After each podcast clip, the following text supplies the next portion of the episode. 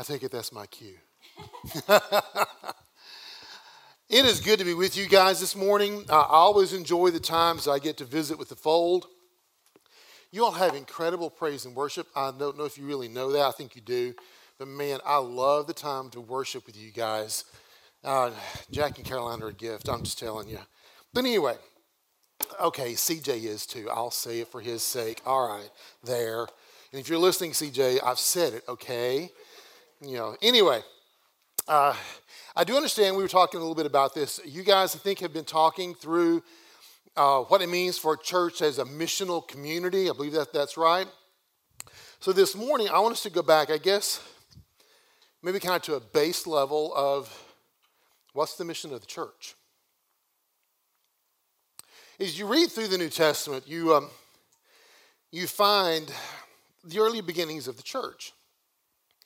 You know, we learn uh, through all that that church, church really is God's plan A for sharing the gospel. And there really isn't a plan B. But as we read through that New Testament, those stories about those first century churches, and we find a few issues popping up, don't we? You know, you read Paul's letters to the church, and he's dealing with all kinds of stuff. You know, to the church at Corinth, no, you cannot sleep with your mother in law. You know, what's even more weird is that apparently the church was okay with that. Like, really? Anyway, by the way, as a side note, but whenever I hear someone say, oh, I just want a New Testament church, I always think about the church at Corinth and want to go, be careful what you wish for. You know, man. And then you read on over into Revelation, the church is there. You know, ouch. You know, not a glowing tribute, is it? Even getting beyond you know, biblical texts, as you study church history, um, we see through the ages, sadly, the church not always acting her best, don't we? And if I'm really honest, there are even times now that, that, that I'll sit back and, and I want to ask God, are you really sure you want to stick with plan A? I don't ask him that because I know the answer. It would be a resounding yes. Folks, we're it. We are God's grand plan for rescuing the world by pointing them to Jesus. It's up to us. no pressure. So, what's the plan? It's actually fairly simple. There, there are two uh, basic foundational pieces I want us to talk about today. The first one is what we call the Great Commandment. We find this over in, um, in Matthew chapter 22, so that'd be verses 37 through 40. A little background Jesus is, has been having conversations with the Pharisees, all those religious leaders of the day. And so it's a dialogue they're asking, it's like a Q&A with him. And so he finally, there's a question comes up, and, and his response is, You shall love the Lord your God with all your heart, with all your mind, with all your soul. This is the great and first commandment. And a second is like it you shall love your neighbor as yourself. On these two commandments depend all the law and prophets. Another version says, All the law and prophets hang on these two commands love God, love neighbor as self. Then we move over into um, to John's gospel. And this time, Jesus is in, he's in the upper room. It's not long before the crucifixion. Judas has already left, so he's just with the 11 you know, tight knit group. And he says to them, this is out of John chapter 13, a new commandment I give you, that you love one another. Just as I've loved you, you also are to love one another. By this, all people will know you are my disciples if you have love for one another. I think we need to get these pieces right first. You know, we love God, heart, mind, soul. How do we do that? I was thinking about this. You know, I'm like, okay, Kathy and I have been married for 41 years. I know, bless her heart, she's great, great perseverance. Um, but 41 years we've been married. I love her. How do I show her that I love her? With words, sure, but not just with words. You know, I, I want to spend time with her. I want to show interest in her. I want to, to be involved in the things that she's involved in or interested in most of the time. You know, we talk to one another. You know, I talk to her, she listens. She talks to me, I listen most of the time. Some, I, we listen. Listen. Anyway, you know, I want to serve her, support her, encourage her, you know, and on and on that can go. And, and I think about some of that really translates over into how we love God, doesn't it? And when we love God, we want to spend time with Him, don't we? I mean, that means spending time here. You know, reading His Word, learning what He's like, what He means for us. You know, not just learning it, but actually doing what it says. You know, I want to talk to God, you know, through prayer. Now, I don't know, maybe you guys have this all figured out and have a wonderful prayer life. And if you do, man, kudos to you. Uh, I find myself, I mean, really, really honest here. It's easy for me to give God my list of wants, needs, demands, you know, requests, you know, the laundry list. And, you know, then five to seven minutes later, I say amen and out the door I go. no, prayer is a whole lot more than that because this is a conversation. It's a two-way street. You know, yes, I am talking to God. Yes, I am doing those requests. But there's also this whole thing of praise and thanksgiving and so much more. And beyond me talking, it's also me listening. I'm listening for God, I'm listening to God. Know, there's also these action pieces of, seeing where God is at and, and joining Him there, being concerned about the things that concerns Him. Man, being more like Him. And no, we're never going to be perfect in this life. We know that. This is all, we're always striving or always trying to do, but that's the point. We always must strive to be more like Him. Because we love God. Love God. Love our neighbor as ourself. Whew. There's a whole lot in those few verses, those few words. I mean, a whole sermon wrapped up on that. You can go back into um, into the Gospel of Luke. I think it's Luke in chapter 10. He shares a similar encounter Jesus has with the Pharisees, and it's a Q&A, and one of the Pharisees says, well, who is my neighbor? And he doesn't like the answer he gets. Man, but that's, again, a sermon for another day. You know, how do we love our neighbor? How do we do that? You know, how, what do we do with those, and especially as you look at how Jesus defended or, or described who the neighbor is in Luke. How do we do that with the people who aren't like us? You know, what does the, the Muslim woman and her hijab know about how we love our neighbor? And I can tell you that's a very personal one for me. We have a Muslim family that moved in two doors down from us about a year or so ago. I am keenly aware of what do I do and how do I act to show them love in appropriate cultural ways. What do they see? You know, we're in this political season, my word. You know, but here we go again. So, what do you do with that person who has the exact polar opposite political opinion of you? And they gladly, loudly share it. Biden lover, MAGA hat wearer. How do we love them? Maybe it starts as simply as us being a good neighbor. Maybe it's us being a, good friend, a good coworker. Maybe it's kind of like Jeremiah talking to the exiles. And this is a whole Old Testament piece. Um, quick history lesson. The children of Israel have been living very evil lives for a very, very, very long time. They're told over and over and over to repent, and they don't do it. And ultimately, they get hauled off into, into exile into Babylon, an incredibly pagan culture. Now, Jeremiah is one of those Old Testament prophets, and he gets a word from God for them. Know, this is one of those thus saith the Lord moments. And what's the word? Seek the welfare of the city. What? Seek the welfare of the city where you are. Babylon.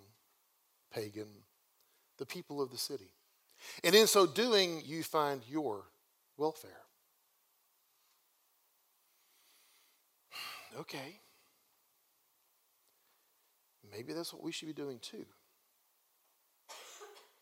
We're not exiles, we're not captives, we're not hauled off somewhere, but seek the welfare of our city, the people in our city.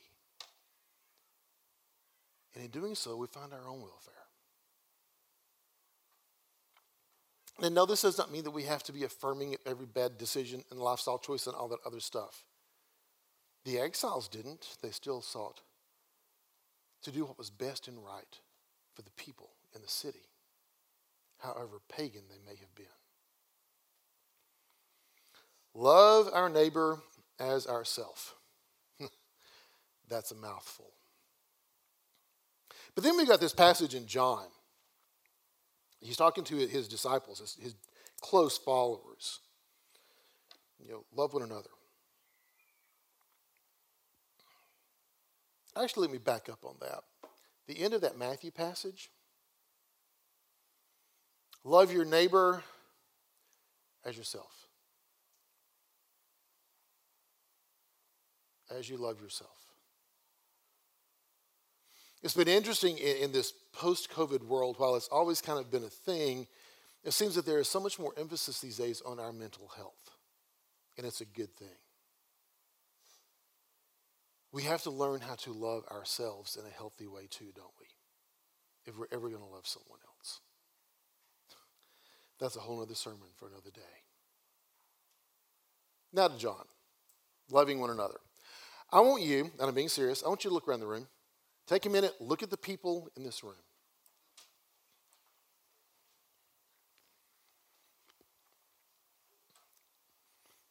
If we can't love the people in here, how can the people out there expect us to ever love it all? It starts here, folks, with how we love one another in this space. Love one another well. Man, you know, it's not just lip service. Talk is cheap. We all know that. It is how we act toward one another. It is how we we support, we correct, we encourage. And by the way, I'll go ahead and put a plug in here. Your fold groups are a great place for this to happen. Seriously. And when we do that, when we love one another well, it is appealing. Others see it and they want it. I can tell you that from personal experience. Yeah, I didn't grow up going to church. I was a sophomore in college, dissatisfied with life, looking for something different. Anyway, the whole story. Two upperclassmen, friends of mine, actually invited me to a Bible study at their apartment one night. I went. Who knew? Found out most of the folks who were at this Bible study were in this group I knew as the Baptist Campus Ministry, and they invited me, and I went. And there, there's this larger group of students. They were fun, they were exciting, they were, di- they were different, and they had something. And the more I was around them, the more I realized many of them were followers of Jesus, and I knew I was not. And I wanted what they had it was appealing to me. And for folks looking at you from the outside, seeing how you love one another well, it's appealing to them too. Now, that comes with a bit of a, um, a warning. I know churches, perhaps you do too, who have a reputation that is anything but loving. Be very careful because that reputation sticks with them for years. What is your reputation? Individually, collectively. Another side note, by the way, if you have a Jesus sticker on your car, please do not drive like an angry idiot down 385. Now, I know it was no one at the fold. I know it was not. Just don't. You know, while I'm meddling, what do people see on your social media posts? What can others see about your habits? What's your reputation? Not just you individually, what is the reputation of the fold? Years ago, uh, I was I was somewhere, I was in town talking with, with a guy I knew. Anyway, just, you know, you know how we Southerners do. We chit chat about nothing. And we're talking, he introduces me to a, a new coworker of his, just recently moved here from another region. Okay. I'd been in that area, uh, and so we're talking. Where are you from? He tells me the name of the town. It's a little town. And I had been there about, I don't know, six months earlier. I'm like, oh man, I've been in your town. You're kidding. So we have this, you know, you're trying to make a connection with this guy. And we're talking. And finally he goes, why were you there? Well, you know, I was up there. I've got good friends who live in, in the region and, and visiting with them. And I know a guy who lives in your town. So I wanted to go visit with him. He's really involved in, in a church there. And by the way, this is like a, a brand new church plant. Just He's really involved in a church there. Uh, you know, it's called, you know, XYZ Church. The look on that guy's face immediately changed. He literally took a step back from me and said, Those people are not nice. And the conversation was done. so much for making a connection with that guy. But man, that has stuck with me. Those people are not nice. May it never be said of you. Love one another well. Love God. Love others. Then we can talk about the second part the Great Commission. This is also found, the first part's found in Matthew. If you've been in church for a while, you know some of these verses. You may have memorized them. I don't know. But Matthew 28, verses 18 through 20, when um, and Jesus came to them and said, All authority in heaven and on earth has been given to me. Therefore, go and make disciples of all nations, baptizing them in the name of the Father, and the Son, and of the Holy Spirit, and teaching them to observe everything I've commanded you. And surely I'm with you always to the very end of the age. Then we move over into, the, into Acts. Another very famous one for us. Uh, Acts 1, we'll start in verse 6. Says, Then they gathered around him and asked him, Lord, are you at this time going to restore the kingdom to Israel? He said to them, It is not for you to know the times or dates the Father has set by his own authority, but you will receive power when the Holy Spirit comes on you. And you'll be my witnesses in Jerusalem and in all Judea and Samaria and to the ends of the earth. That Matthew passage, we often call that the Great Commission. You know, and to us, too many times when we quote that, we really start with verse 19 Go, therefore. We really need to back it up to 8, verse 18. Because again, it's Jesus talking to them. All authority in heaven and on earth has been given to him. All of it. You know, it is by his authority that we get to do anything. And because he has all the authority, therefore, we go. And I want Jesus' authority to go before me. I want his authority to go with me because if I try to do anything as Joel, that usually is not going to end up too very well. Same probably could be said for you. His authority is what makes all of this possible. We go literally, as you go, or in your going. It gives us the clear idea that, that as we live our lives day in, day out, at home, school, work, in our community, among friends, family, strangers, we go with Jesus' authority. And does that mean we don't intentionally ever go somewhere or get to someone to tell them about Jesus? Well, of course not. But it clearly gives us the idea that this idea of as we go, it's just a daily part of our lives. Go, make disciples of all nations. Don't miss that part. All nations, all peoples. We make disciples. Now, you and I know we, I, don't save anyone. That's the work of Jesus alone through his authority and power. But we certainly can point them to Jesus, can't we? We can bring them along. We can help them to learn. And as it talks here, we can teach them to observe all that He's commanded us. We have a responsibility to do this. And as we are making disciples, which that's part of making a disciple, isn't it? By the way, a disciple, I'm afraid sometimes we've gotten this wrong too often. Making a disciple is just not making sure they have a get out of hell free card. It's also helping, helping them learn how to live with hope in this life as well as with hope for the next life. but we make disciples. We make disciples who in turn make disciples, who in turn make disciples. And that cycle continues and continues. All nations. Baptize them. Again, I mean, baptism does not save anyone. We know this. I mean, it's, if we're being really honest, it's not even required to get into heaven. Just ask the thief on the cross. But it's important. You know, even though it doesn't have salvation power, it's important. It was important enough for Jesus to do it. You know, I've heard so many times through the years, you know, baptism is this outward sign of an inward of an inward experience, and it's so true. You know, we make a we make a decision to become a follower of Jesus, and because of that uh, that decision, baptism is one of those markers of our faith. You know, we're declaring to the world that the old life is dead, and we rise to walk in newness of life. Curious, in some ancient church history, I, they used to do not they used to do what was called a triple baptism. They didn't just dunk you once; they dunked you three times. Father, Son, Holy Spirit. I'm really glad we think one dunking is sufficient these days. But you know, anyway, we walk in newness of life.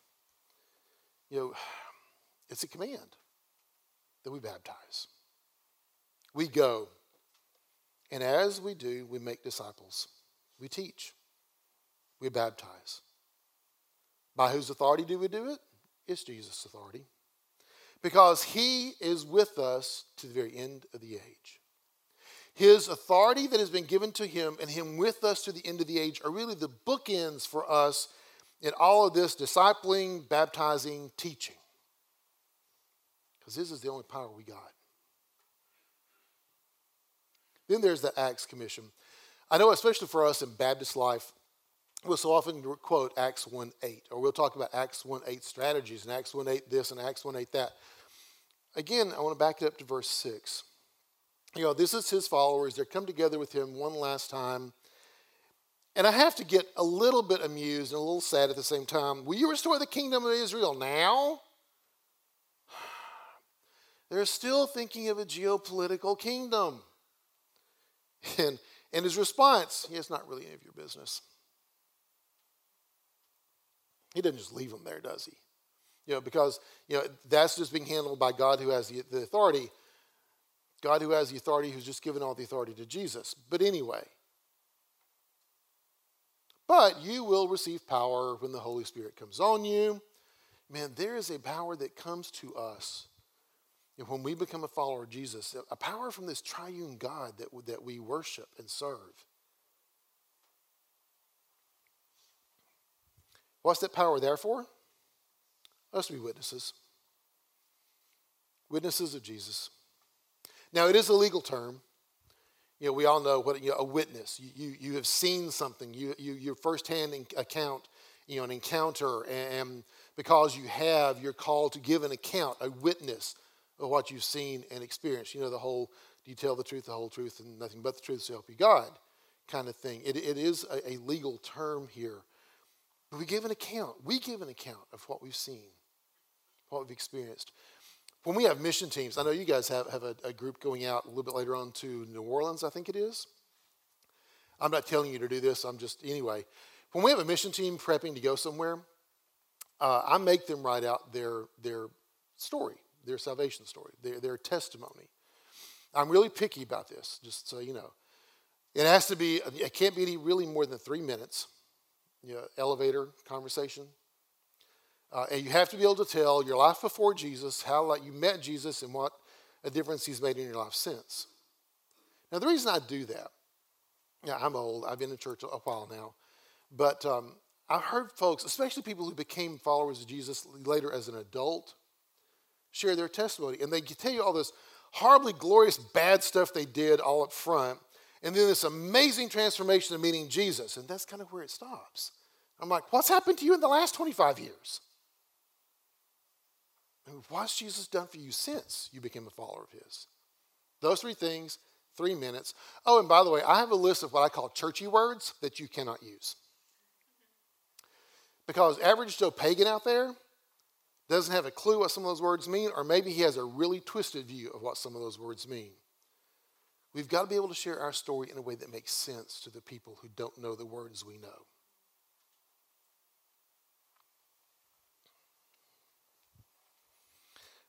Witnesses. Where? Jerusalem, Judea, Samaria, ends of the earth. You know, in the context of Jesus' day, for the folks listening to him, Jerusalem, man, that was easy. That was home. You're to be a witness, your story, where you live, work, play every single day.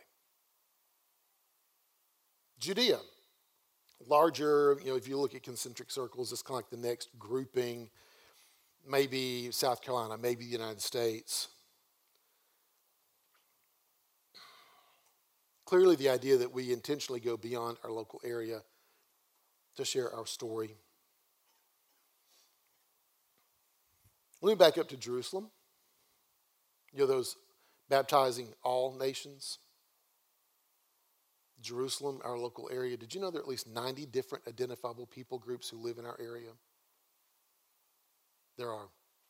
And that number is growing. The nations are coming to us. Don't ignore them. Wait, Judea, larger geographic area. Samaria, could it be just like the next ring in the circle? Could be. I think it may be more than that. Again, go back in context to Jesus' day. What was Samaria? Well, it was the place they actively sought to avoid, wasn't it? Why? because the Samaritans lived there. Those no good, low down half breeds. How dare they? So I can't help but think that Jesus is very deliberately telling them if you're going to be my witnesses, you're going to those places and those people too. And if he's telling them that, he's telling us that. So, who are the people you actively seek to avoid? Despise. Man, that is such a harsh word. Who are the people you just really don't like? They make you uncomfortable. I do work on staff with the Greenville Baptist Association. I didn't say that earlier up front, that's okay. We have long term mission partnerships. One of those is in New England. We're helping them to uh, plant some churches up there. We've helped them with two. Next year, we're rolling into two more new partners. One of those is in Plymouth. You know, the whole Mayflower, Pilgrims, Plymouth Rock, that really isn't very much. Um, if you ever go up there, you'll, you'll, you'll see. But Plymouth is one of them. The other one is in this little town called Needham, Needham, Massachusetts. It's kind of um, southwest of Boston a bit. Beautiful little New England town. I mean, it really is beautiful town. And we were there back in, in the spring, meeting with the, the church planter and, and looking at this stuff. Man, it's a pretty town, but, but here's the demographic of it. It is very white. You know, okay, I can, I can live with that one. I, you know, I'm white. It is very rich, and it is very liberal.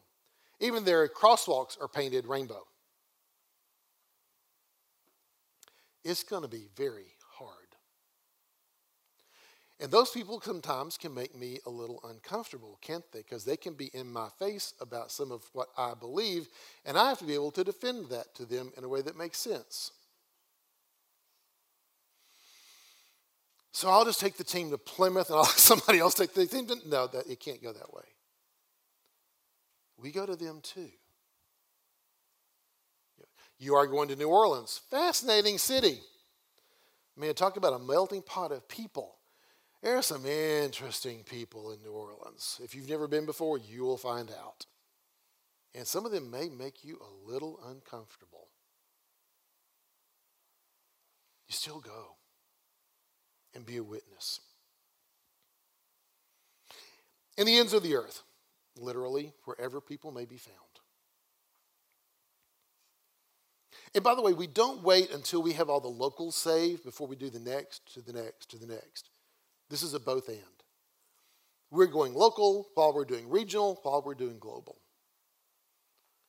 Which is also why, again, for the association, we have a long term partnership in Asia. We're in, um, in Malaysia. I'll be there. I've been there last year. We'll be there back soon um, in November this year. Uh, Malaysia. 12 hour time difference, so the other side of the planet. Uh, it, it, costs, I mean, it, it's at least 3000 bucks to get there. You know, it's a 10 day trip minimum. You know, all the background stuff and all of the forms and the registrations and the passports and whatever shots you may need to get. I probably just lost some of you right there, sorry. Um, you know, you got to learn about Hinduism and Islam and learn how to ask good questions and how to listen really well. And, you know, and then when you've got all that, you know, we're, we're, at the, we're at the airport and here we go, you know, for 30 hours worth of air travel, which no one can prepare you for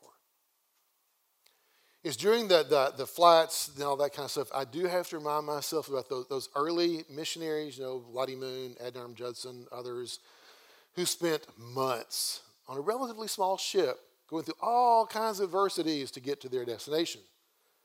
You know, I can make it for 30 hours in planes and airports. Then we arrive, Kuala Lumpur. First thing you know is it is hot and humid all the time. All the time.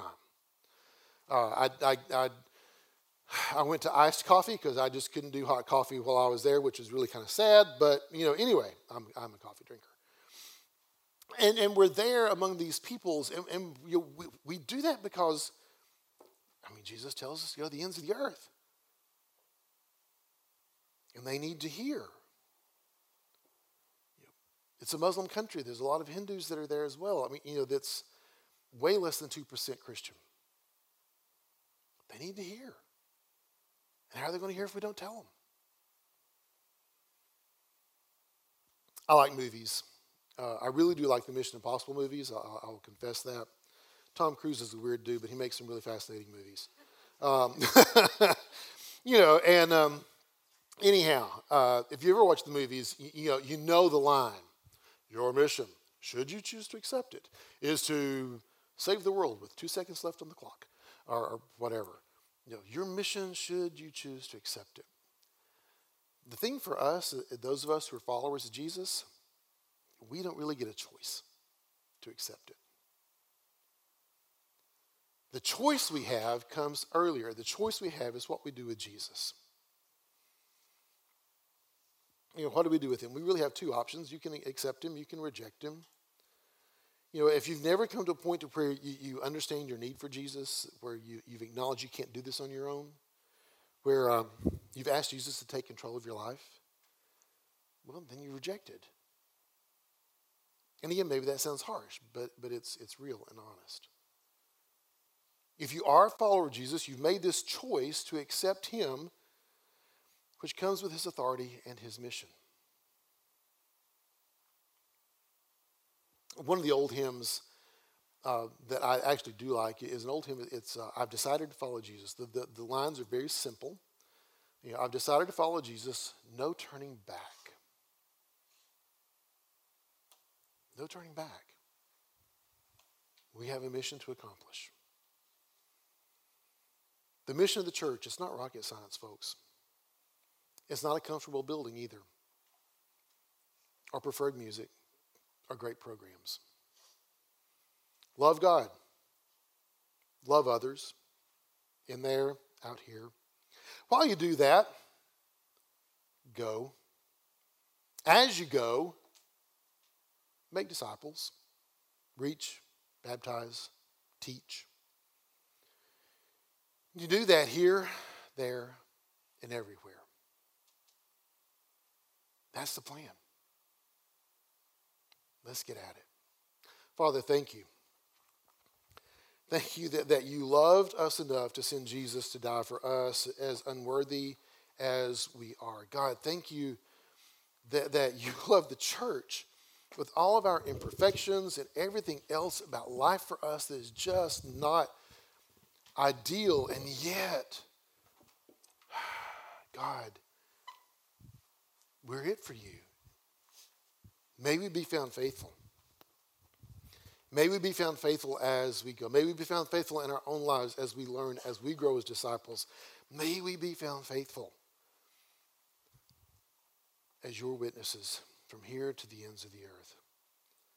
And for Father, for what is accomplished through the fold and through other churches, God, that may be pleasing and acceptable to you, may it further your kingdom I pray this in Christ's name.